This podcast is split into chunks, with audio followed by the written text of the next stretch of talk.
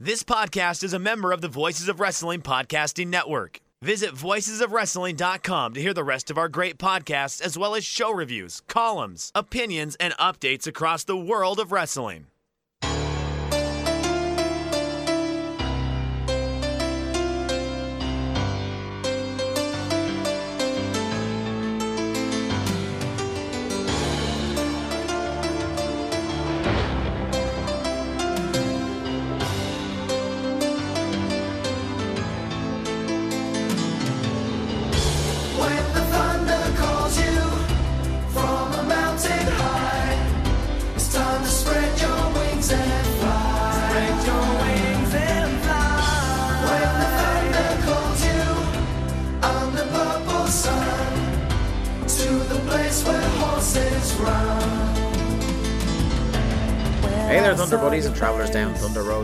Days of Thunder, the WCW Thunder rewatch podcast that you didn't ask for, but we did anyway, coming to you as part of the Voices of Wrestling podcast network. I'm your host, your August 1 warning on Thunder Road, Dave Ryan, and I'm joined, as I am every week, by my faithful co host, Stagger Lee Malone. Lee, how are you this week? I'm a bit gazumped because I think you just called this Daves of Thunder.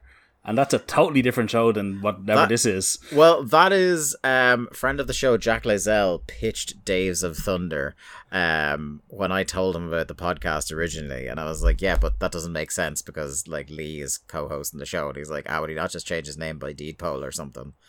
um so maybe it's in my subconscious because it's such a great branding opportunity. I mean, yeah, all you do is have to find yourself another Dave or somebody willing to change their name. it, it- it's also distinctly possible that like after I think this is my fifth week of uh running uh summer camps four days a week that I just can't do words anymore.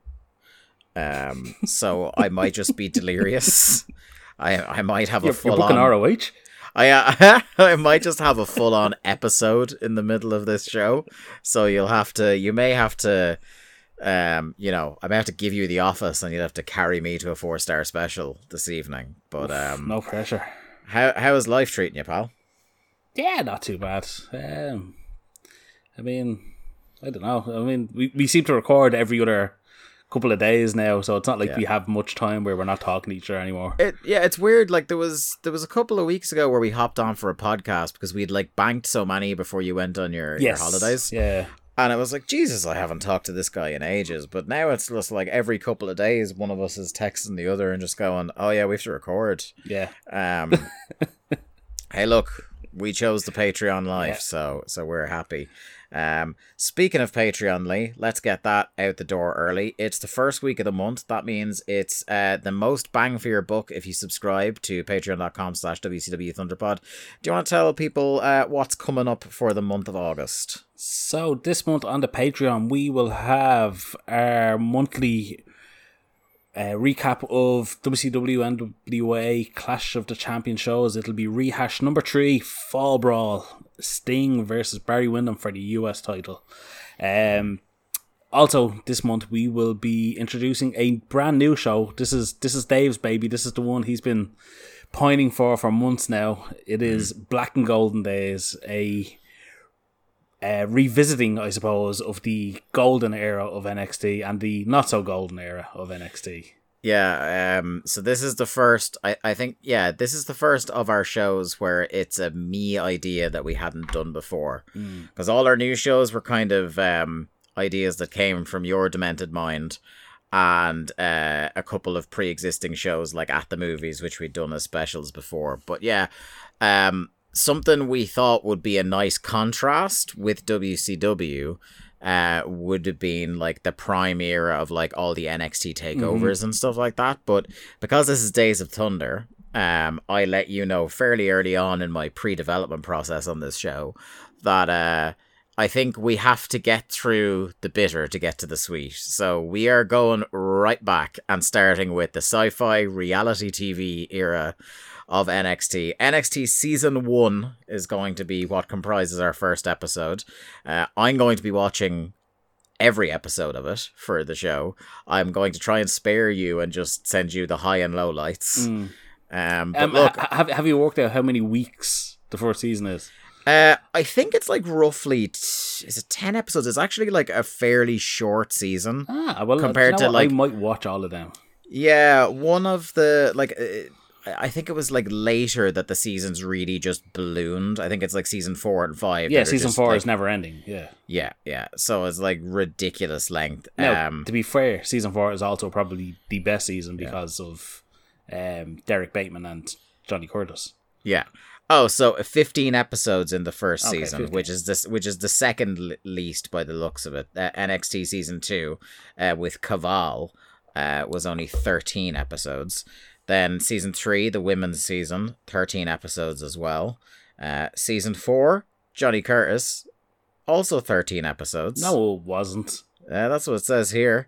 Ah, NXT season five might be what you remember. 67 episodes. Okay, maybe it was season five then. I will not be watching every episode of that, I can tell you. Um, it went from March of 2011 to June of 2012. Motherfuckers. I, I'm pretty sure they just rolled in straight from season four and season five. Yeah. So, uh, you know, if you want to know the immense talent that was on uh, season one of NXT, just to um, just to just to wet your whistle, uh, we have Wade Barrett, A-list David Otunga, Justin Gabriel, Heath Slater, the one man band baby, Darren Young, the corn fed meathead Skip Sheffield, uh, Michael Tarver, and uh, a little herd of guy called uh, Daniel Bryan. Um, so yeah, that's what we have to look forward to. Yeah, and also we will have there will obviously be a bevy of pros to their rookies. Mm-hmm. So yeah, I mean, look, everyone harpens back to the the golden age of NXT and the takeover era, but we're going right back to be- the beginning because, of course, we are. Um, we're gonna we're gonna earn the good stuff. oh yeah, absolutely. We have to put ourselves through a little bit of punishment to enjoy the the pleasure of So we're sick. We're sick. Uh, also, this month on the Patreon, uh, patreon.com forward slash WCW Thunderpod, we will have, oh, we have up at the moment, um, asking for Patreon's patrons' favorite Days of Thunder moments in any of the episodes. So we're looking for clips to put up on YouTube, yeah. clips of the We- show. Yeah. we were kind of like we've talked about like doing highlight clips and put them out on social media to kind of like um people who haven't been converted to the gospel of Days of Thunder. It's like how can we show people what the show is like? And a difficulty we both ran into is we're our own harshest critics and we think everything we do is terrible. That is so uh, so it's hard for us to pick highlights out. There's a couple that we know we want to pick out. Like we've already put up the Lex Luger story. Uh, I have already clipped the my granddad versus the bird story. Uh, there's a few others like that, and ones people have already suggested. But we'd really like people to get in touch with us either on Patreon or you can even tweet us at WCW Thunderpod uh, and let us know kind of some of the you know some of your favorite moments of the podcast, um, particularly if you know the episode number. that would be great because you won't believe how quickly me and Lee forget everything we say once the episode is done. I, I mean, honestly, once we stop recording, I forget if we actually talked about certain things. Yeah. There are a couple of times I, where I have started an episode of Thunder to take notes, and I'm like, good five minutes before I'm like, I've I've watched this episode before. you know, I don't know if you do this as well, but I'm always like, I have a good hot take about Booker T. I'm like, he's really good, and then I'm like, oh no, wait, no, we've done that already. We've actually been saying that for six months. Yeah. Um, but yeah, so that that's what we're looking for this month. We're looking for people to kind of give give us ideas of what other people might enjoy, and obviously spread the word of just how good we are at this. Um, and then finally, we are going to have a poll up shortly. We'll probably have it up for a couple of weeks, um, because we are looking for listener ideas of what our second Patreon show in September shall be. Um, we will say the start of September. We have a couple of very special ideas to tie into something that may be going on. Which, you know, without even getting into detail here, I pretty much spilled the beans on that on uh, Grab Bag Radio, which came out on the Patreon last week. So if you subscribe and check out Grab Bag Radio, I kind of I tip my cap as to what one of those specials is. Um. So yeah. So we will put up a poll with all of our shows. So it'll be at the movies, Black and Golden Days, um, Rehash. Pick Your Poison, Rehash. We want to know what the listeners enjoy and what they want to hear from us in September. Yeah. Uh, we're also uh, the early talks of uh, the next Cast and Furious are happening. Um, so hopefully we'll get one of those out in the near future. We've got a, a few left in the tank. I mean, who would have thought that you and Chris would turn into the Vin and Dwayne of the show? I know, yeah. Well, it's that I, you know, I, I need to win all podcast fights, so that's that's actually in my contract writer. Don't let him away with it, Chris. That's all I'm saying. Right, pal. Um, we've got everything else out of the way, so just before we get into this episode of Thunder, let's hear a word from our sponsors. That's right, Days of Thunder listeners. It's that time again. If you have an appetite like the corn fed meathead Skip Sheffield, you're going to want to listen into this because we got to talk about our friends at HelloFresh. With HelloFresh, you get farm fresh, pre portioned ingredients and seasonal recipes delivered right to your doorstep. Skip trips to the grocery store and count on HelloFresh to make home cooking easy, fun, and affordable. That's why it's America's number one meal kit. Choose from 55 plus weekly options featuring pre portioned, high quality ingredients picked at peak ripeness. HelloFresh delivers fresh, quality produce from the farm to your door in less than a week, so you can savor summer flavors right from home. Select meals from the Taste of Summer series that are sure to become everyone's new favorites, like the Old Bay shrimp and sausage boil and family style grilled steak lettuce wraps. Holy hell. To avail of the offer that's being made to you, the Days of Thunder listener, all you gotta do is go to HelloFresh.com slash VOW16 and use the code VOW16 for up to 16 free meals across 7 boxes and 3 free gifts. One more time, that's HelloFresh.com slash VOW16 and use the code VOW16 at checkout to avail of that offer. And if that doesn't sate your appetite, I just don't know what will. It's HelloFresh, America's number one meal kit. Back to the show. This is Thunder, episode 57, April Fool's Day, 1st of April, 1999. I think we may have been the only fools uh, present for this one. Uh, from the historic Richmond Coliseum in Richmond, Virginia, drawing a 3.1 rating. Uh, we are two weeks out from Spring Stampede, um, and we are promised or threatened uh, that this show will go two plus hours uh, with overtime if necessary. Uh, Tony does warn us it's April Fool's Day, so you know perhaps that is the big prank. Is like we will make you watch more Thunder than you had planned. Maybe it was a prank on Bischoff that, you know, the show that he absolutely despises might just never end. Yeah. Um, he then, uh, as part of his intro, calls Heenan and Tenay the two biggest fools in wrestling. I gotta tell you guys, if you've been watching these shows along with us, um, if you also haven't been a recent fan of uh, WCW commentators bitching at one another, this is maybe a skippable show for you. Oh boy, do they bitch at each other all show long. Um, this was there's there's one particular match where I have almost no notes about the match because I just I couldn't, no matter how hard I tried, focus on it. And normally, even when that kind of bullshit is happening, like I'm kind of you know when say in WWE when Cole was doing the heel commentator bit, Mm. like I I kind of was able to tune that out for the most part, but this is like so constant and so abrasive Yeah. that I, I just couldn't. But look, uh, let's not skip too far ahead. Um, one of the big things that they really want you to know on this show, Lee, is that uh, Sting is going to be speaking on Monday. Did you know that? Did you know that Sting is going to be speaking on Monday? They're in Las Vegas on Monday, and Sting is going to speak. Dave, I, I don't know if you're aware of this, but there's a rumor that Sting might show up on Nitro. They went from um, they went from being like rumors that he might be in the country on Monday too. we know exactly had- his future whereabouts now. Well, he had to cross the border, and then the Border Patrol told him, not Border Patrol, the tag team, but the, the actual Border Control Yeah.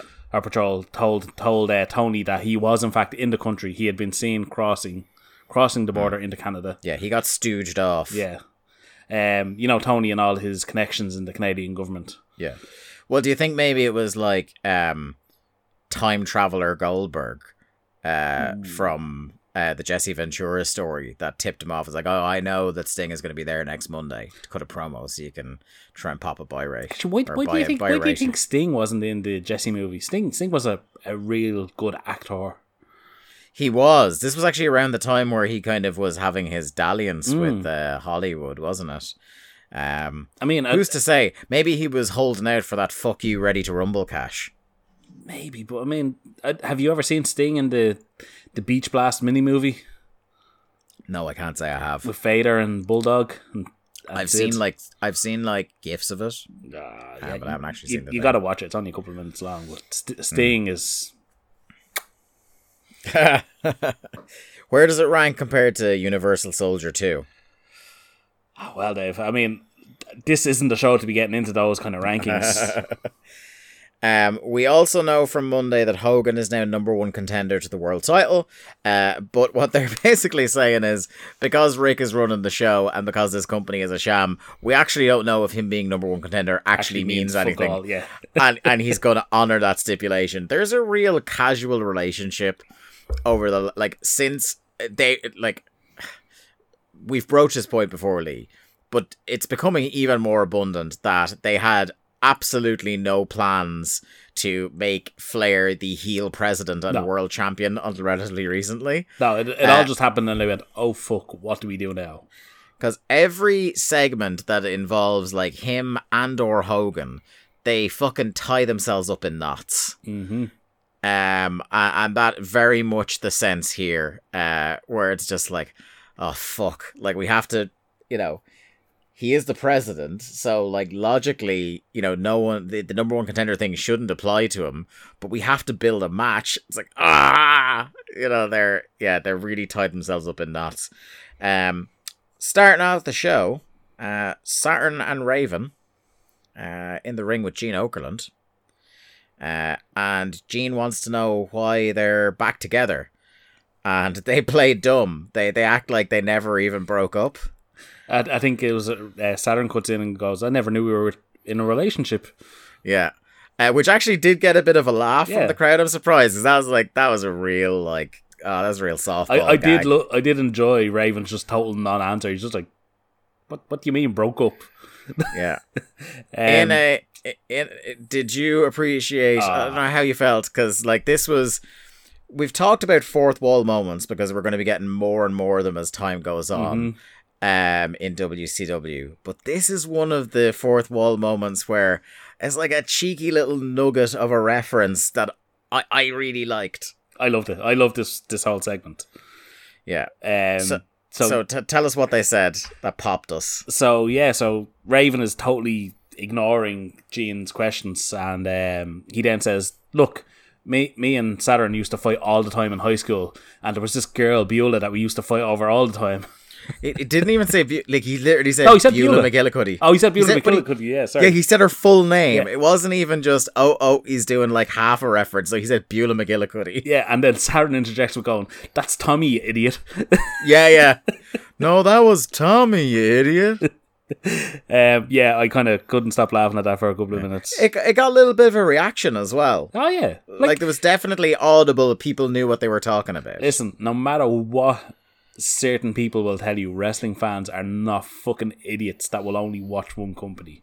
Yeah, Um, so Raven basically said, um, "Oh, Gene, Gene wants to know why they interfered in the tag title match on Monday," and Raven says, "Well, I never liked Benoit. yeah, I, I don't like Malenko. yeah, He even robs uh, Jericho Stinko Malenko, I think." yeah. Yeah, he even but he gave him credit. He was like, as Chris Jericho would say. But uh, what I, I really liked here is there's a line Raven has where he's basically like doing a nod and a wink to how nonsensical the booking is now. Uh, because he just go they, like Gene flat out asks him, as you say, like, why did you cost them the titles when like you could have your match with them could have been for the titles? And he kind of pauses for a beat and then says, "Yeah, Gene, that wasn't our best calculation." Um. I think he then says, "Well, we think we might have a better shot with Rey and Rey and Kidman. Yeah. Yeah, because, yeah, Saturn has a line towards the end of the promo, which I like, which is like, hey, Rey and Kidman, we won the titles for you. The least we deserve is a title shot. So, uh, you know, a good bit of the two of them thinking on their feet to maybe, like, uh, put their ducks in a row for the, the kind of next feud that they would do. Um, I, I think it's becoming the more we see him, the more obvious it becomes that Gene Okerlund is just taking away from segments more than he's giving at this stage. yeah, he's he's an active negative most of the time he's around now. Um, I I I like that over the course of this show, um, Saturn is like it's like he's gradually trying to tiptoe out of his gimmick and see if anybody will notice. Because here the like the makeup is toned down. I don't think he had the contacts. Um, he's still wearing a corset. Um, but later on in the show, he comes out again, and his dress is replaced by just a pair of bootcut jeans. Yeah. like he's still got the corset on, but he's wearing jeans. Um, so it's like by next week, he's just gonna like have reverted back to like flock era Saturn. Yeah, basically. Hopefully. yeah. Uh, our first match, April Fools indeed. Uh, we had Norman Smiley versus Erik Watts. Fucking hell, Erik Watts sucks, man. oh, come on. I was just going to say, how big did you pop for Erik Watts? Oh, look, I popped. Well, he sucks. Oh, he's not good. No, he's not good at all. But listen, Um, I, I I can fuck with TNA era director of authority Erik Watts all day. Yeah. I, I I am noticing a trend on these shows of um let's like it, it might be an in joke amongst the producers of like let's see what Norman Smiley can get out of X. Now, I think now- that's now something that you we should say keep track that, of. yeah, I think that that actually could be a real thing. Yeah. Cuz was it did, did he was it him recently had a match with like the long disappeared Scott Putski? Yes, Yeah. he also So, he's like, wrestled IKEA. Yeah. Oh fuck! And well, again, it's something we've noticed over the last couple of months. The big wiggle is over. Uh, that's one big takeaway from What, this. what what did you think of TBS zooming out on the big wiggle? Because it's well, so I mean, lewd. that is it, it is extremely lewd. I would love it if every time he did the big wiggle, they did like the uh, the Censored. rain make the rainmaker crash Oh. zoom out. I you were going to say like you know like the the, the censored sign. The Oh, they just like blur him Yeah. from like belly button to like middle of his thighs. That would be good as well. Um, it it is ironic though that Norman Smiley, the wrestler, is doing the big wiggle while boy band era Erik Watts is just showing no charisma at all. None whatsoever. Um, the long running gag on trying to get Tony Schiavone to say Norman. Norman Smiley continues. Uh, and I, do you know what? Like, again, we gave out about them bickering later on, but I actually did laugh at this version of it that they did, where, like, for the first couple of minutes, they're like, Norman Smiley, and Tony does his usual thing of, like, who told you that it's pronounced like that? I was like, he told me, and stuff like that. And then as uh, as soon as he agrees and pronounces it Norman Smiley, uh, they just switch back to him, just yeah. calling it Norman Smiley, and they're just like, "Who the hell told you to say it like that?" And he's just like, "Oh, for fuck's sake!" Like, Now listen, Tony is awful on this show, yeah, but this Tony is clearly at this stage getting direction through the headset to like start antagonizing the lads. yeah, it, it's really weird because either he's getting direction to do it or he just he obviously thinks he's unfireable at this point, Yeah, unsackable, um, and it's just like he does not care. Yeah. Um. Yeah, and it, and it's tough because like we love Tony, we love current day Tony, we love classic Tony, and it's tough to see this era. I don't think like much as we're hating the commentary on this show, I don't think I could ever put hundred percent of the blame on any of these No. guys because this company over time squeezed out any enthusiasm they had for professional wrestling. Um, you know, to the point where like after WCW, you know, the famous joke that Tony Schiavone spent one night in TNA and quit the business for 20 years. Um, you know, that like uh Heenan, apart from the the gimmick battle royal, was never Done, like yeah. a commentator again. Um, thankfully Tenay was. We got many more years of Tenay, but you, you know what I mean. Um, this match, uh, like forward. So this is the first Thunder of a double shot. Uh, so this is the live Thunder, and um, it's amazing that seconds into the first match, we were already getting boring chants because. Uh, Smiley does a couple of spots, and then Erik Watts just grabs a fucking headlock. I mean, it's what he's trained for. Yeah. Um. So Smiley then keeps doing the kind of like he's whipped into the ropes and he keeps ducking Watts' strike. Uh, Watts hits a drop toe hold onto the middle rope for heat. I actually thought the drop toe hold looked very good. Did Um, because he like real snap to it really quick. Um, he then chucks Smiley outside the ring. Uh, back in the ring, they do tackle drop down.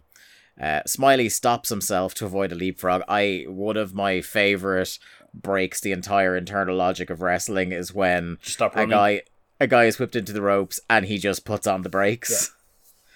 Uh, it's it's very funny to me, uh, and I like I wouldn't necessarily have expected it from Smiley, um, but it, like I suppose within the spot itself, I like the idea that like uh, Erik Watts did a leapfrog and Norman Smiley just like stopped short so that you know he assumed Smiley went underneath him and Smiley was behind him and able to attack him. Um, he celebrates outsmarting Watts with a uh, a, a medium sized wiggle, I would say. yeah, that's Um, fair. And then we get I I think the sorriest I've ever felt for somebody uh, in the ring on Thunder, Lee. And bear in mind we've seen several serious injuries on Thunder, Christ. right? So, do you know what spot I'm about to talk about? I don't, but go on.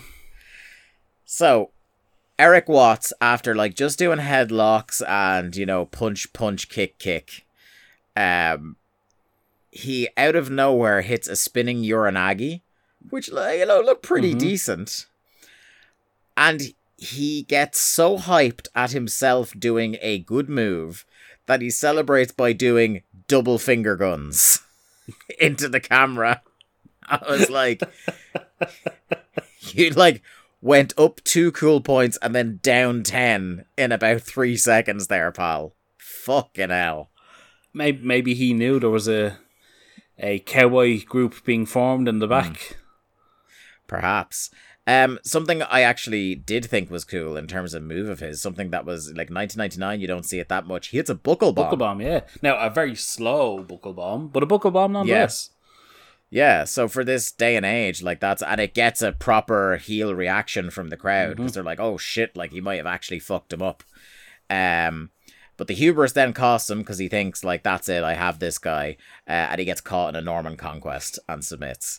Um, the segment ends with Tenay plugging the hotline. Nor- Norman Qu- Conquest remains one of the best names for a finisher in wrestling. Yes, I, I wholeheartedly agree. Um, we then get one of the running threads for the night, which is Jericho trying to plead his way back into the US title tournament. And I actually thought Lee return to form for Jericho Yes. uh, this week. Uh, I haven't really enjoyed him as much lately, uh, but I felt this was him getting back to his his annoying doofus heel best. Yeah, th- this was Jericho you want to see. This was, I mean, just put him with JJ. It's just instantly brilliant. I don't, I don't know what it is. Uh, And it's like J- JJ does nothing. Like No. JJ is just like a blank canvas for him to perform. he off bounces of. off but, him. Yeah, it just works. but it's just magic. Yeah, and I don't understand why. So he's backstage with JoJo, and uh, can we talk about Jericho's T-shirt by the way? I didn't take note of it. So Jericho's T-shirt is you want to talk about like the master of self promotion. Jericho is wearing a T-shirt that's cut. The sleeves are cut off it, and all it has on it is www.chrisjericho.com, and then a giant picture of his face puckering a kiss. Tremendous That'll do it. tremendous. Um, he says that hey, Curt Hennig is injured, um, so he's out of the U.S. title tournament. And in his words, as the last man to have a tremendous match in this tournament, The only possible man to have a tremendous match. yeah, uh, he needs to be put back in. According to now, we've all heard of the Ed the Strangler Lewis loophole Mm-hmm. that he had used before. He found in the rule books the silent Brian McNee clause. Which stumped JoJo, it must be said. Yeah, Jojo was like, you could tell uh, JJ's like, I'm pretty sure this is bullshit, but I can't say 100%. So he just goes, Let me see that rule. you know book. what? Yeah, he goes, you know what? Get me that rule book. But for now, I'm saying no. so the way this was left, I was delighted because it meant there was 100% going to be Yeah, a follow up yeah. segment later in the night. Uh, next match, we have Perry Saturn and Raven versus Bobby Duncum Jr. and it's an Enos alert.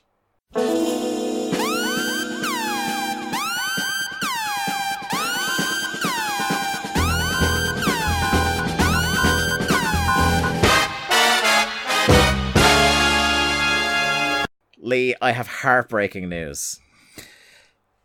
I'm prepared for it. This is the final ever Thunder tag match of Young Dumb and Bobby Duncum. And it is the second last ever appearance of Mike Enos on Thunder. I mean, all good things must come to an end. He sticks around on dark matches for several months, but we had been alerted on Twitter recently that we were coming to the end of the we're coming to the end of the Enos. We're mm. reaching we we started at the base of the Enos and we've got right to the tip. Right to the apex of the Enos. And sadly soon we've been working away at that Enos for so long that it's about to go off. Um so the Enos climax is coming. Darren, you're, on your own here. I was wondering, I was wondering how long you'd let me go on. If this is a video podcast, you have no idea how disappointed Lee looks right now. Uh, it's not like the Enos is ever really disappointing, but you know, No, no. Um, Enos is very hard on Raven early in this match. Um, Enos really stretching him out and making him suffer here.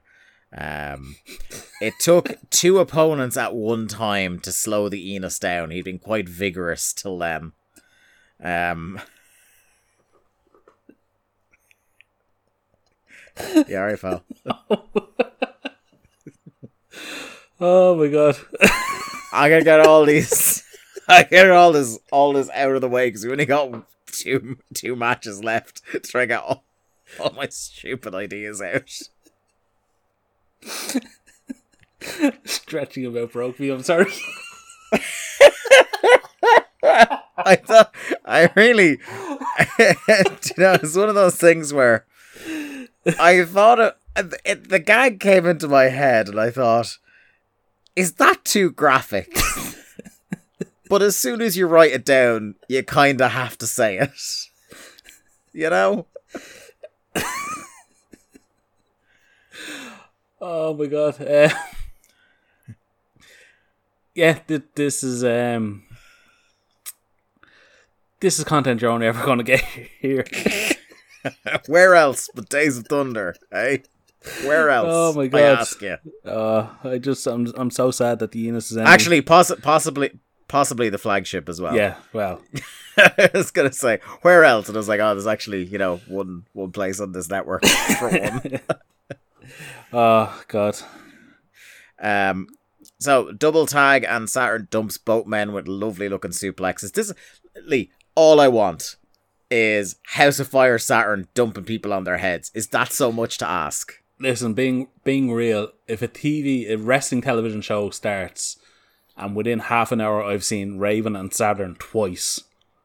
I mean, I'm not gonna hate the show. I thought this was this is exactly what I want on my TV Do you know, show. like, and I don't want to skip ahead to the end, but uh, you know, and uh, the quality definitely does dip later on. It wasn't a bad Thunder. really, that was going to be my hot take at the end. I did not hate this show. I thought this was actually Yeah. quite decent. Yeah, it was a fairly fairly breezy one. Um, so uh, both he and Raven attempt bulldogs on their opponents, but they're bumped into each other. Uh, Enos spills outside uh, the ring. Uh, the Enos spills all over Raven. Terrible mess.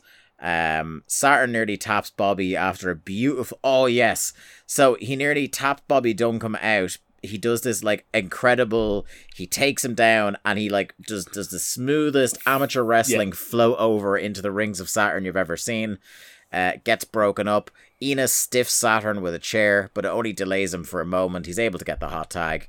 Then again, something that it's a novelty for us on this show, and that's uh, babyface House of Fire Raven Mm-hmm. That I'm super into. Oh, I'm s Uh. listen. I've, I've said it for weeks. I'm so into this. I'm so ready for Babyface Raven. Yeah. Oh my god. Ah, yeah, like he is. He's all over them like a wet flannel, basically. Um, ten punch to Bobby. Uh, Enos grabs him off the top rope with an electric chair. Two count. Uh, Bobby then tries to get the cowbell from the corner. It gets tied up for a while. Um, he turns around, accidentally clocks Enos with it. Uh, even flow and a win. Um, so pretty much as soon as the bell rings, then the Horsemen are down. Malenko and Benoit, like a vicious beatdown. They focus on Raven's leg. Saturn gets waffled with a chair. Raven gets that uh, a spot I absolutely love where the chair is wedged between the top and middle, uh, top rope and Brett's rope, and they whip him really hard, and he just goes like he impales himself Yeah, through the chair. He literally turned his body into the chair. It was looked Yeah. awesome. Uh, so both men get destroyed. Um, great segment, Can- can- all action. Can I just say the fans are incredibly into Saturn and Raven. yeah, Like I, They're- I, I know we've got talked, on board. we've talked it up, but they are they are really on board for this. yeah. Um, I thought this was a great segment. Yeah, hundred Um, percent. It, it it like they established in the first segment that Saturn and Raven are one hundred percent baby faces now. They then bring them Yeah. out to face this semi regular heel team, which they just Yeah. overcome fairly easily. I'd say. yeah. and then they get beaten down by the, the vicious heels. I mean, it does everything you want. Yeah, yeah. It uh, absolutely. This is one of those like uh, diamond in the rough segments where um you built up the new babyface tag team really well, and then you establish the dominance of the heels and why they hate each other so much. And it's like, oh, you better pay to see Spring Stampede because these two just can't like keep their hands off each other. Great stuff. Uh, JJ and Flair are backstage chatting when Jericho interrupts, and I gotta love how uh, how unnaturally these two men are sitting where it's just like was it uh Flair, is it JJ is sitting on the chair uh, I thought it was Flair sitting in the chair and JJ on Oh, the Flair- armrest. JJ is on the armrest rest perched like a parrot on his shoulder uh with like it's like a leather armchair that's been placed in what looks clearly like a locker room because you can see the lockers behind and Jericho walks in stage right um and his his refrain during this segment is when they're humming and hawing about it he keeps saying think of the kids think of the Jerichoholics um he explains his situation to Flair Flair kind of mulls it over for a minute and he says, Do you know what? I like this kid. So JJ put him back in the tournament. Uh, once he verifies with JJ that Curt Hennig is injured. I love this idea, by the way. Man is the president of the company, and he has no idea that a guy in his US title tournament is injured. I mean, that's the whole like. Look, I think this is something they, they do well, where JJ is actually the president and the guy doing all the shit, and he just has to kind of Yeah. make sure Flair doesn't do anything too awful. yeah, Flair just likes the title Yeah. and the abuse of power. He doesn't actually He doesn't care about work. anybody else. I mean, it's like his booking philosophy. It's all about Ric Flair, and everybody else doesn't matter. Uh, just to get the barb in at Hogan at the end when Jericho walks off screen, he's just like he was repeating to JJ, I like that kid. You know, he grew up wanting to be like me, not like Hogan. Yeah. Um, which is good because that's kind of like the reverse of what Hogan is doing with um David Flair at the moment. He's like, you know, this kid wants to be me, not not Flair. Um, so for WCW Well- Saturday night this While week, all that's going on, Sorry. poor Horace is in the back going, "Hmm, "Who can I be like?" Yeah, he's doing like the Charlie Brown walk around backstage. Um, Saturday night tease. Uh, this week we're getting Booker, Jericho. We're getting uh, Rick Steiner versus Fit Finlay. We're getting uh, Meng and Jerry Flynn versus Barb and Hugh Morrus. Uh, and we're getting Raven and Saturn appearing. Now we come to the US heavyweight title tournament. First round match. Uh, gentleman Chris Adams versus reinstalled in the tournament Chris Jericho. Did they actually say this was a tournament match? Uh, they didn't say it on TV, but according to Cage Match, it was.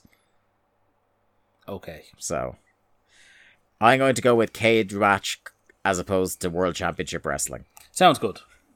Yeah.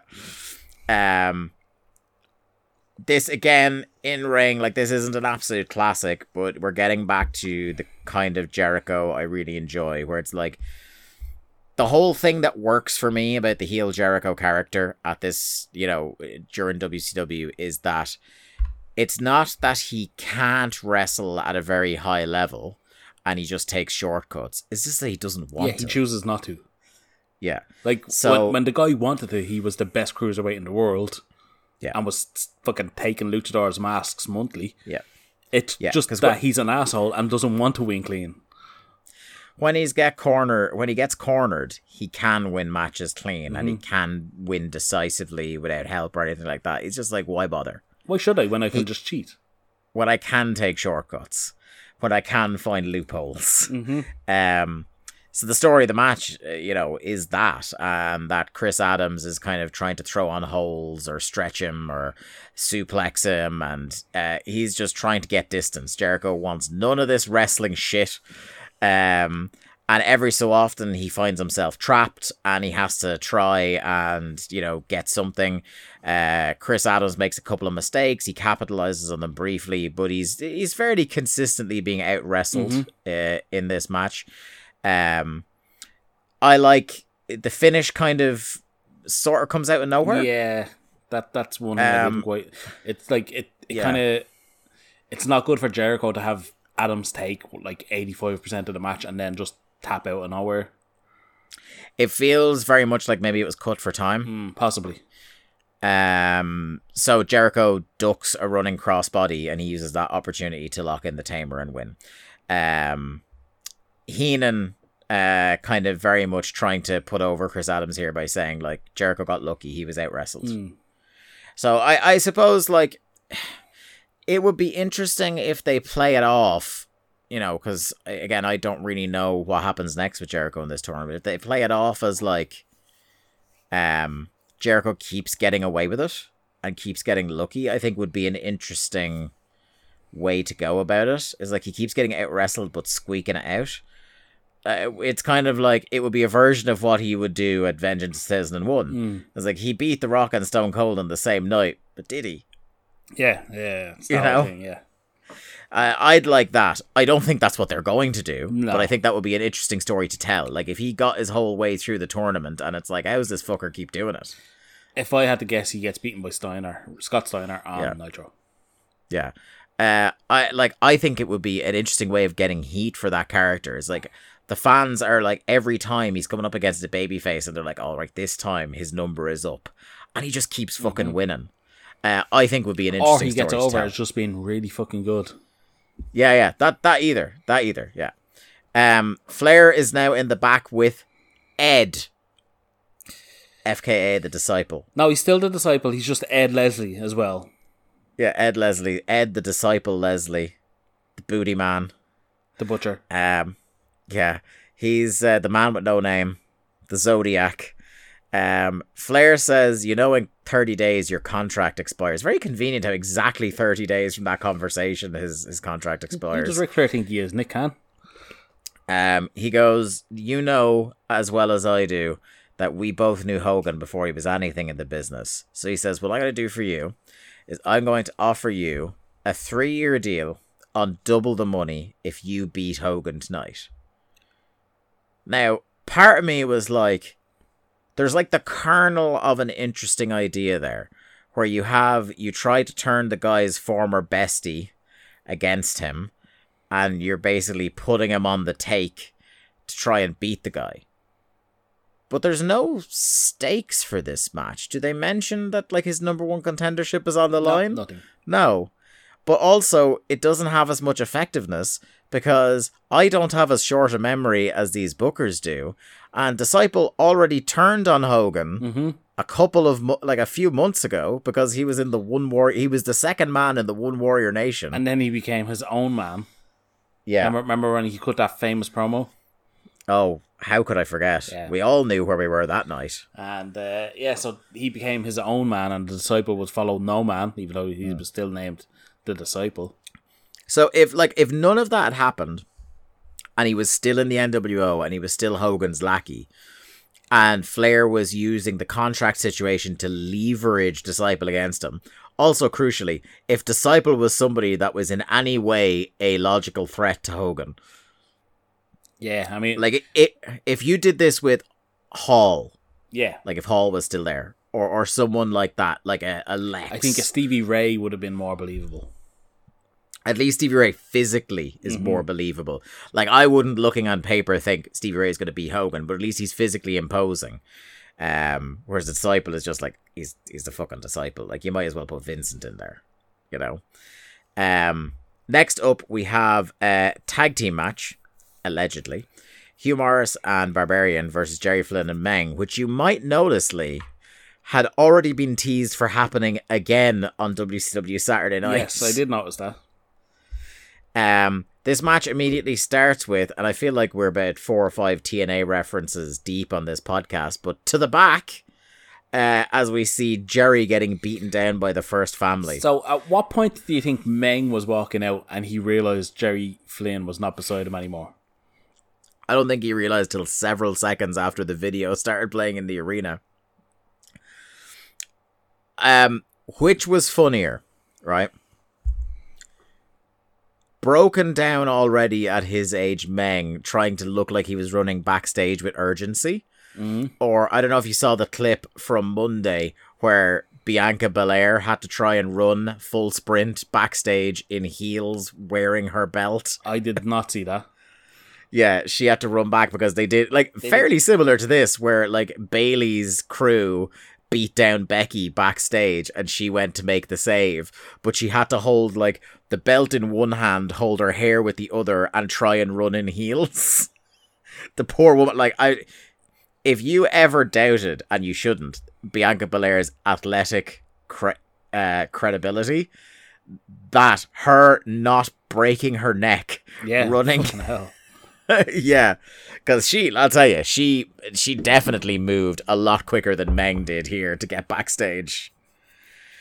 And you can hear him kind of like trying to do his best acting, and like, "Oh, Jerry," but he doesn't really give a fuck. I love that after he, he checks on Jerry a couple of times, and Heenan's like, you know, you know, they they really hurt Jerry Flynn, but I think Meng did more damage picking up his head and dropping it a couple of times. What's funny is you learn very quickly why Meng wasn't really pu- pushed. He's pissed. He has to go it alone. He slaps himself. He comes out, and if there's if there's something more terrifying in this world than an angry Meng power walking to the, the ring, slapping himself in the face to psych himself up, I I've not seen it. Fucking hell, I was terrified. I mean, Um, look, it's Meng against Hugh Morrus and the Barbarian. Who look, I have a lot of respect for the Barbarian. I fuck all for Morrus. Do you? But I have a lot of respect for the Barbarian. yeah. But still, I'm taking Meng in that fight. Well, like this is the thing is like it was supposed to be a tag match, but for most of this, Meng is doing better than if he had a partner. I mean, he, Like yeah, like he's, he's Meng. like 70% of this match is him beating up two men very easily. Like it was hilarious. Um, I did also enjoy during this match that the commentary actively broke down Sting and his history of his face paint. Yes, they did that. And the other thing I really liked that the commentary did here was they have, again, there's a very uh, mixed relationship between whether the commentators see the videos that are played in the arena or they don't. Because after this, um, after the the Hogan disciple segment, we have this match, as we said, and during this match, they talk about we've just been handed a note from management that says Hulk Hogan will wrestle tonight, but none of them have any idea who he's going to wrestle. Yeah, make, makes perfect sense. Um, I think ha- I think it's really funny, Lee, that I think I've seen the four men who were involved in this match feuding since the beginning of Thunder. Yeah, that's probably about right. at least three of them. Like Jerry Flynn has come in and out, but Meng, Barbarian, and Hugh Morrus it cannot cannot get out of each other's orbit. Meng had was definitely in a feud with Barbarian. Then they were a tag team. Then they were Now feuding they're again. feuding again. And Hugh Morrus was Yeah. definitely in around them during the Yeah, he was feud. with the he was he was with the two Yeah. of them. Yeah, during the singles Um, feud, I he was involved somehow. Then they I think he I, think he may have wrestled one or both of them early in Thunder, and then when they became the tag team again, Mm-hmm. they were in the first family together.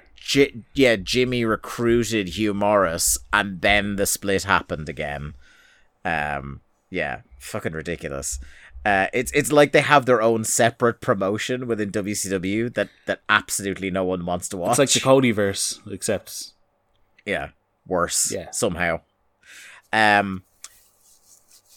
Then we have the heat spot, and that's when you remind yourself this is why Meng never sells Yes. because it's awful and no one cares, and nobody believes it.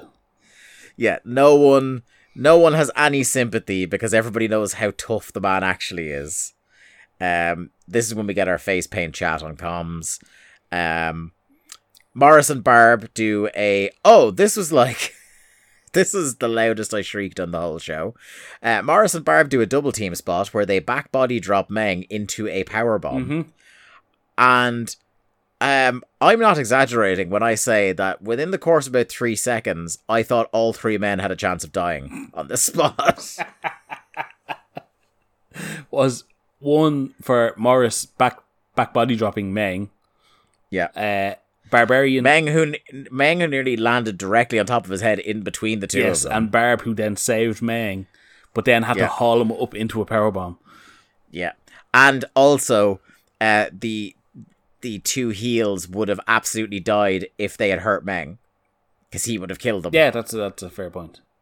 Yeah. Um. So Jerry Flynn comes out, and his his grand contribution to the match is to get up on the apron and hoof uh, Hugh Morrus off the ropes. I know. Did, did Uh, you not see his world class selling of his neck?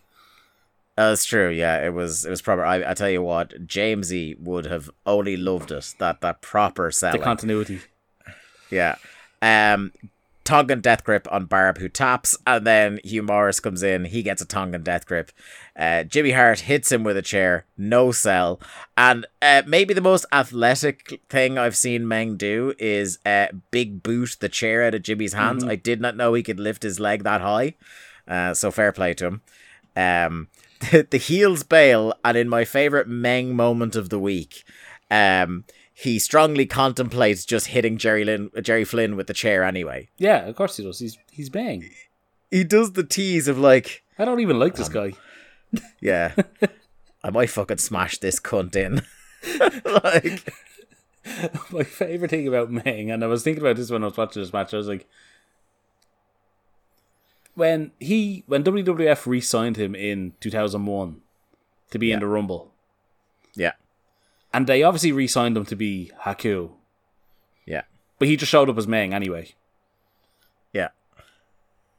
He's great. I love him. He's just like, has there ever been someone who gives less of a shit about anyone or anything? Can you imagine fucking Gerald Brisco or Shane McMahon going up to him backstage and going, "Oh, you know, we'd we'd really love to see classic Haku," Yeah, and him just going, "No." Nah, you're not getting that. Sorry. um. Uh, do you know what infuriated me though? After this match, after it, they do a video package for Meng. Mm-hmm. Like, do the package before, hype up the guy. No, no, no, no. That that would No, make it's like any we've sense. just seen. Yeah, just in case you forgot who we just saw win a match against two men. Here's Meng again. Mm-hmm. Um.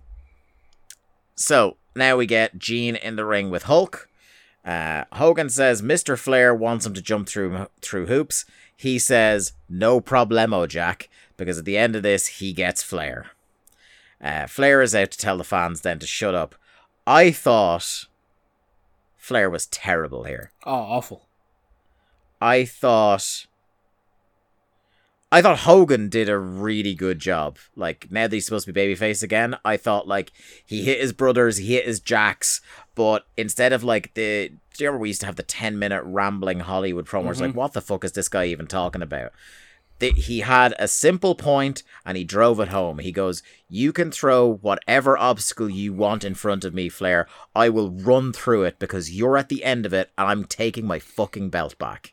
See, you've stolen all what I thought was going to be my kind of hot takes on this. That Oh, sorry, man. that exact exactly that that Hogan was kind of exactly where you want them to be as the babyface in this feud. Whereas I just thought Flair was fucking not not heelishly insufferable, but just fucking awful. Like he's just screaming on the Because, like, this is a- microphone. Yeah, this is a guy who's one of like the great heel promos of all time, and he's just doing the classic like holiday camp wrestling show heel where he's just like, "Hey, Picking fights with fans. shut up," Yeah. calling fans fat and just saying like, "I can't." I lost count of how many times he told people to shut up during this. Um, he says, "I'm your leader. I'm your boss. I'm your world champion. Uh, before you get to me, you have to wrestle, Ed." Um, Disciple says, and even Disciple was better than Flair in this segment. Think about that. Because again, he had a simple point. He's like, look, you know, we have such a past together, but this is all about my future. Um, and this is where I wrote, are we all just agreeing to forget collectively that he already betrayed Hogan like less than six months ago? Yes. um Hogan doesn't back down from that challenge. Like you can tell he's momentarily fazed by it, but he he doesn't back down. He's game for it. Flair just keeps shouting at fans, and the match is set for the main event. Um, like he's he's picking fights with fans to the point where even though no one's speaking in the ring, they just take the camera off Flair, go into the ring, and the uh, the commentators are like, he's just arguing Yeah, with fans. Gene, just fucking say something, will you? Yeah. Uh, tag match up next. It's Benoit and Malenko with Arn uh, versus Chavo and Kaz Hayashi. And this is where fucking hell the commentary goes completely off the reservation. But before we get to the commentary, Yeah. I don't know if I ever brought this up, but whoever was watching wrestling at the time and was aware of WCW in whatever circle I was in, there was this thought. I don't know if any any other people had this at the time that Kaz Hayashi was going to join the Horsemen because have you seen the symbol on Kaz's tights? It's fair, it's fairly similar to the the Horseman logo, the four and the H, you know, crossed together. Yeah. And he had like the very similar tight colors to Malenko and Benoit, and it was just this theory that I don't know where it started, who started it among us. We were just like, oh yeah, Kaz is one hundred percent trying the Horseman. Yeah. I, it would have been an interesting twist. I mean, I don't think he would have fit at all. No, uh, it would definitely be a different direction for them. Um, I wouldn't have been opposed to it. Like, in ter- well, one way in which he does fit is he's an excellent wrestler. Yes, but Do you know what I mean? I was just gonna say, I I wonder did anyone else at the time have their own thoughts on who should have been the fourth active horseman? Because obviously Arn is the fourth horseman, but you know he's more of a manager Yeah. at this point. Yeah. Um Yeah, let us know what people think. Like who out of this roster at the time would you have drafted in? Um that would be interesting. There are people on the roster I think would like fit to one extent or another. Like he wasn't busy with other stuff and going through a goth phase. Saturn and the Horseman. No, I don't know. I don't think he fits As a as a like, wrestler. the thing yes, is Yes. The thing is, yeah, I, I guess here's the thing is that like um then you would have four wrestlers of whom only one could actually talk. yeah. You know, you, you probably want somebody who's. I think you want a not a double A clone, but somebody of that level that can also talk. Well, Brock, Brock Anderson was probably in his mid forties at the time. um, so he could have done it.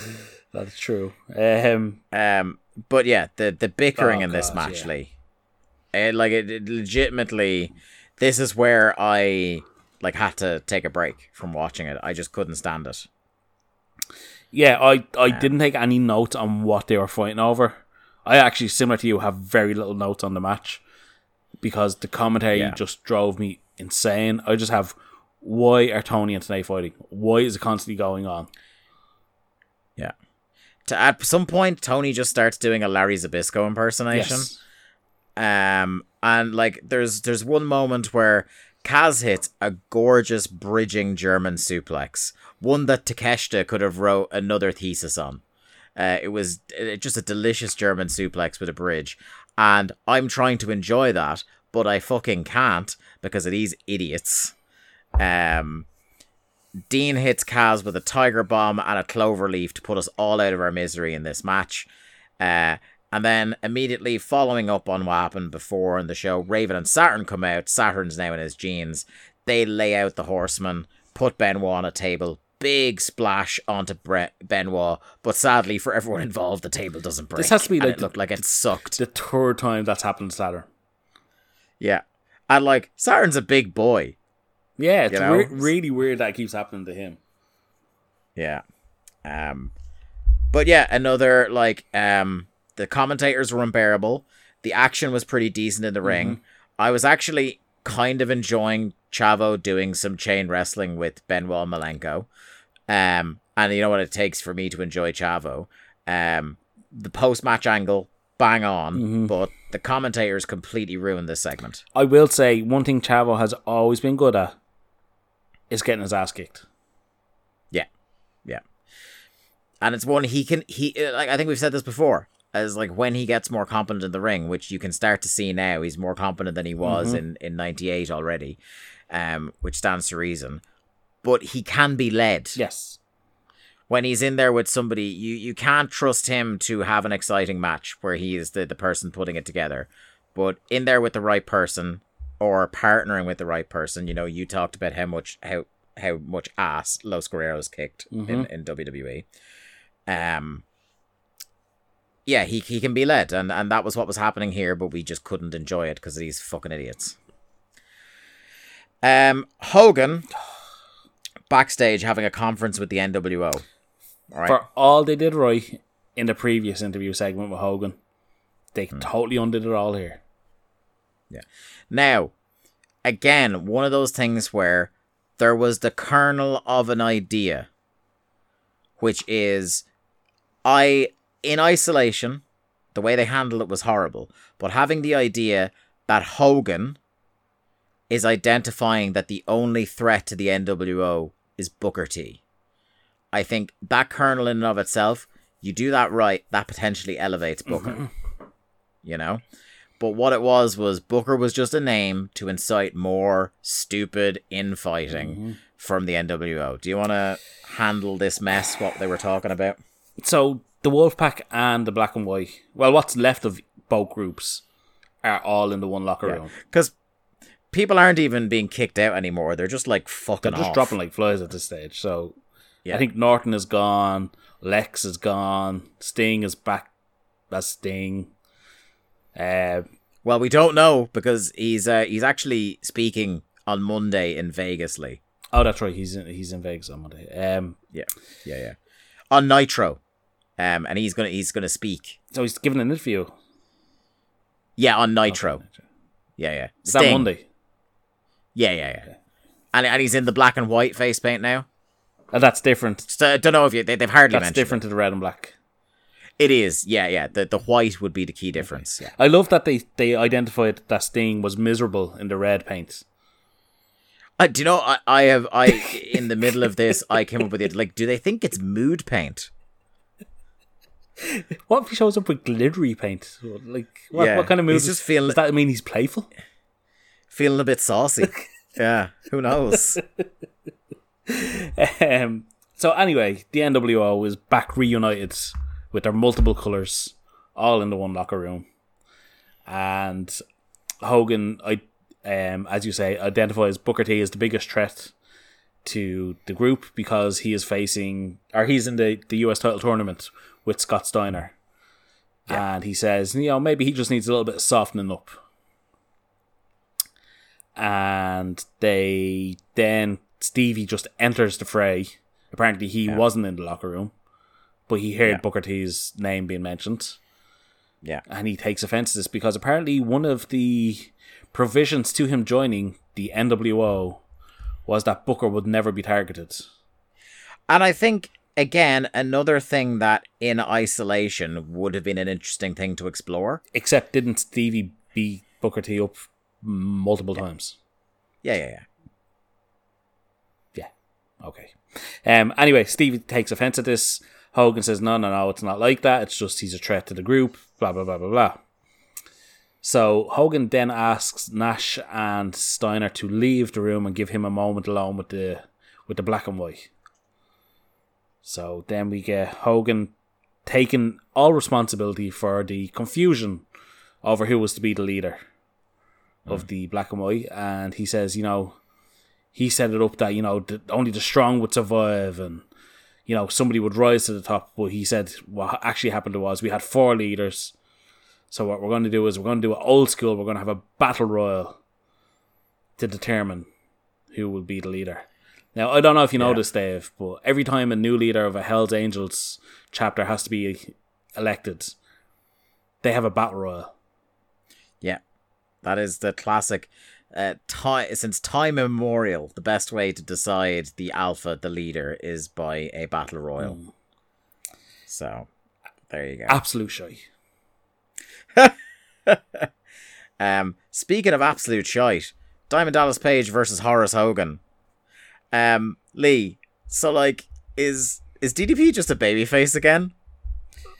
Like very confused they try, they try to a little bit during this match to be like, oh, he's you know, He's aggressive, He's aggressive. Yeah. It's like what is it? I'm trying to think of is it in WWE they're doing at the moment like the new and violent Viking Raiders or whatever the hell oh they, yeah yeah they yeah, call yeah, them now. yeah Yeah. So that's very much what it's like. Is like they're trying to put over his new attitude while he's doing like babyface taunts it's just a full baby face. Like he's he's fighting ba- valiantly against a dork heel that no one gives a shit about. diamond cutter out of nowhere to get a pop Yeah. Eh, They come through the break. The fucker cannot help himself but like you said, play to the crowd during this. Um even though he's trying to be tough. Um he does a lariat to set up the cup the cutter. Horace tries to block it, float over into the diamond cutter out of nowhere, and a win. Proper babyface stuff. Um next up, Lee, I know you like since this match was announced twice on the show, you have been dying to hear you're dying to talk about this, and that is Hulk Hogan versus Ed.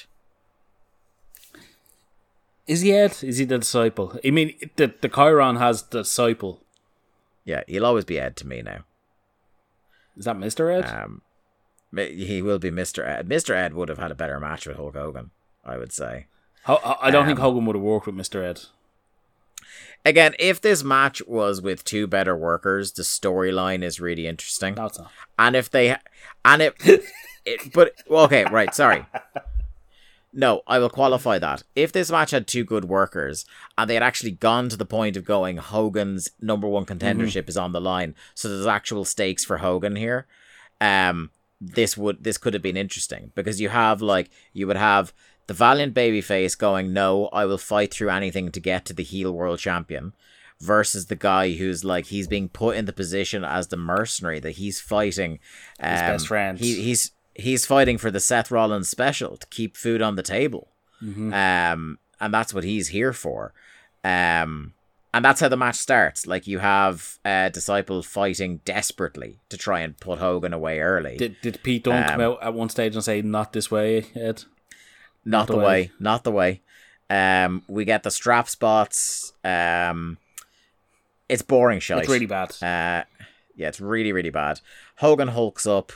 Um, Flair then trips Hogan before he hits the leg drop, which gets, by the way, no reaction. no. No reaction whatsoever. Um, Now I have So- a theory. just, yeah, This match was put together for the sake of one spot, yeah, and that was Hogan to no sell the stunner. yeah. And that is why, like, he, he gets tripped. He walks into the apocalypse, which is Disciple Stunner. Hulk responds by just hulking up again. Uh, Flair comes in and the bell rings. Uh, Flair pops his top off. hits a chop. Hogan no sells. Hogan does what I think now is his third comeback in as many minutes. Uh, this time he does the full comeback, hits the leg drop. Other horsemen out to swarm him. And again, for the second time, like this is very reminiscent of the Meng thing. Like the horsemen come out to do the beatdown, and I'm like, all right, the NWO, they're going to empty the locker room, big brawl to go off the air. Nope. Hogan just fights off four men by himself. Yep. Like we know the NWO were there. Horace was in the previous segment. His nephew. Yeah. And instead of, do you know what, like, blew my mind here, Lee, is that instead of, we're out of time, we gotta go, mid Hogan beating them up, is they end the in ring portion of the show early because there is a breaking announcement they have to tell us about, and we need to know this before we go off the air. Th- It's This, that this on is new information. Brand new. On Monday, Lee, have you got the, on, have you take, got I'm the taking planner open there? Yeah. You got the planner open. calendar, yeah. Right, so on Monday What what's that date? lots of th- there's Monday. Um, so this will be like the the fifth of April, maybe. Okay, 50 hang on. What, Okay, ready? what- 1999. What 1999. Okay, yeah. 1999, yeah. Las Vegas, Okay, Las Vegas. Nevada. Yeah, okay. Nevada, or uh, as Cheeky Baby once said it, Las Vegas, Nevada. Yeah, okay. Right. MGM Grand Garden Arena, just if you want to be specific. Monday. Yeah, we are going to hear on Monday, um, from Sting. Okay, so so that's Sting. Yep, Sting. Sting. Okay, Monday, Monday. Yeah, and he's talking. he's talking Okay. to the fans. He has an announcement. Okay. Yeah, and he's he's wearing the, the black and white face, But they're not sure. He might be. Yeah, not sure. And um, then just to kind of like remind us that it's actually Sting on Monday, um, they help us by showing us a video package from nearly two years ago. um, just to ram that one home. People might forget. People might forget. I would have loved if they just played. Who the fuck is Sting? Are they going to play Roxanne? No, no, not that Sting. The other Sting. I would have loved if, Uh, if you know they what? played. Let's do a video Sting. package. Yeah, let let's just do a video package because they might come expecting like a Sting concert. Motherfucker comes out with a lute, uh, or something like that. Who knows? Sting should was Sting that was he- a wa- was that was that Sting? Was musician Sting into his medieval instruments around that time? Was that when he started getting into that would have been around that time. Yeah. Yeah, yeah, yeah. So he, they were expecting some fucking hot lute action. Um, and the, the fucking, you know, face paint McGee comes out uh, to talk about the NWO. Um, so it's good that they, They they, told us this. Clarified. Couldn't make it any clearer. But they Um, did. So if you forget, Bobby guys, did say it could be you. Blonde Sting. Could be blonde Sting. They have no idea. They they were like, even though they keep pointing out that he's in the black and white, and we did just see him on Monday in black and white. They have no idea what the future holds But for Sting, it- but they do know he will be speaking But on what Monday. if it's NWO Sting? We don't know, Lee. Uh, this is the question. It could be Wolfpack Sting. It could be NWO Sting. It could be Surfer Sting. It could be um, uh, Joker Sting holding Eric Bischoff hostage with a bird Sting. Um, it could be um, Sting and a lute. Who knows? It could be Sting and the police. Who knows? Could be Sting from The Simpsons. he's, le- he's left the NWO to join the police. Who, who, who, who could possibly say? Um, yeah, he could be sending his love down the well, Lee. It could be, yeah, absolutely. in this fucking career down the well. Ah, right, Lee. Overall thoughts on uh, Thunder episode fifty-seven. I didn't hate it. Honestly, I like. I mean, look, the commentary fucking wrecked my head, but I can't hate a show where for I want to say four segments we got Malenko, Saturn, Benoit, and Raven just fucking either talking about each other or beating the fuck out of each other. Um, yeah, Hogan with the NWO was confusing, but his earlier promo was just proper fucking babyface shit. We got Jericho and JoJo. It was overall a pretty good show. Yeah. Uh, how about your winners and losers? Jericho, Jericho again just kills it in any segment he's in. Um, Saturn and Raven, man, they they are just like I said. The fans are into them now already. Like it's only been a couple of weeks, and they're they're on board with this. It's weird. Like in a matter of a couple of weeks, we got like two really hot babyface teams between them and Kidman and Rey. Mm-hmm.